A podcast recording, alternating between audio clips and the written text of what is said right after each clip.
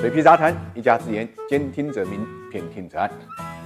眼看着它起高楼，眼看着楼就塌了。最近呢，华尔街又飞起了一只黑天鹅，这只黑天鹅呢就叫比尔黄啊。正是这个比尔黄的这个基金崩盘呢，带动了中概股的一轮暴跌啊，同时呢也带垮了国际上两大证券公司，一个是野村证券，还是一个瑞士信贷的这个暴跌，从而导致了今天凌晨结束的美国股市呢也出现了一个下跌。那么最初的这个起因呢，我们看到还是这个中概股，包括呢百度、爱奇艺这几个。股票呢出现了大幅度的下跌，那么大家刚开始分析还以为是呢这个美国通过了外国公司啊稳责法的缘故，这个是境外势力在做空中概股，但是很快发现连续三天暴跌之后呢，还有两家美国传媒股，一个是 Welcome，另外一个呢是 Discover，也同步出现了这个暴跌，几乎呢这个操作模式是一模一样的。那么这样到了上周五的时候，大家就发现啊摩根斯坦利包括高盛呢，在这个开盘之前呢挂出了巨。巨大的卖盘啊，那么这些卖盘呢，都跟我们刚才提到的几个中概股有关，包括刚才我们提到的美国的两个传媒股，都是来自一个呢华尔街上的对冲基金。这个基金呢，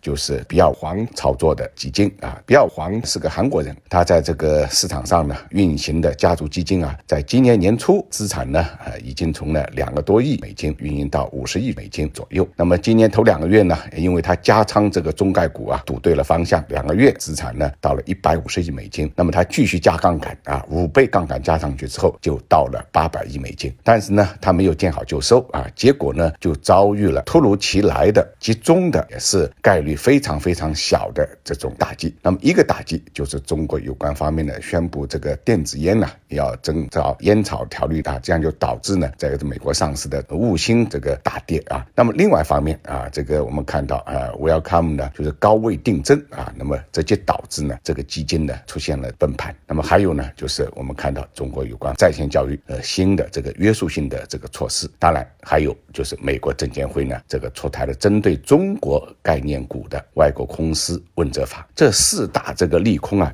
集中爆发，导致呢比较黄的这个基金呢呃瞬间崩盘。那么现在连锁的效应呢在不断的扩散，呃已经呢把这个国际投行呢拖下水了。现在这个风波什么时候会结束还不清楚啊，因为还要。看他这个手中的斩仓的盘面啊，还有多少？我们刚才提到了八百亿的美金，并不是一个小数字。但是我想，这个呢不会对整体市场呢造成根本性的冲击。这个跟金融危机呢还不是一回事，仅仅是一只孤独的黑天鹅事件。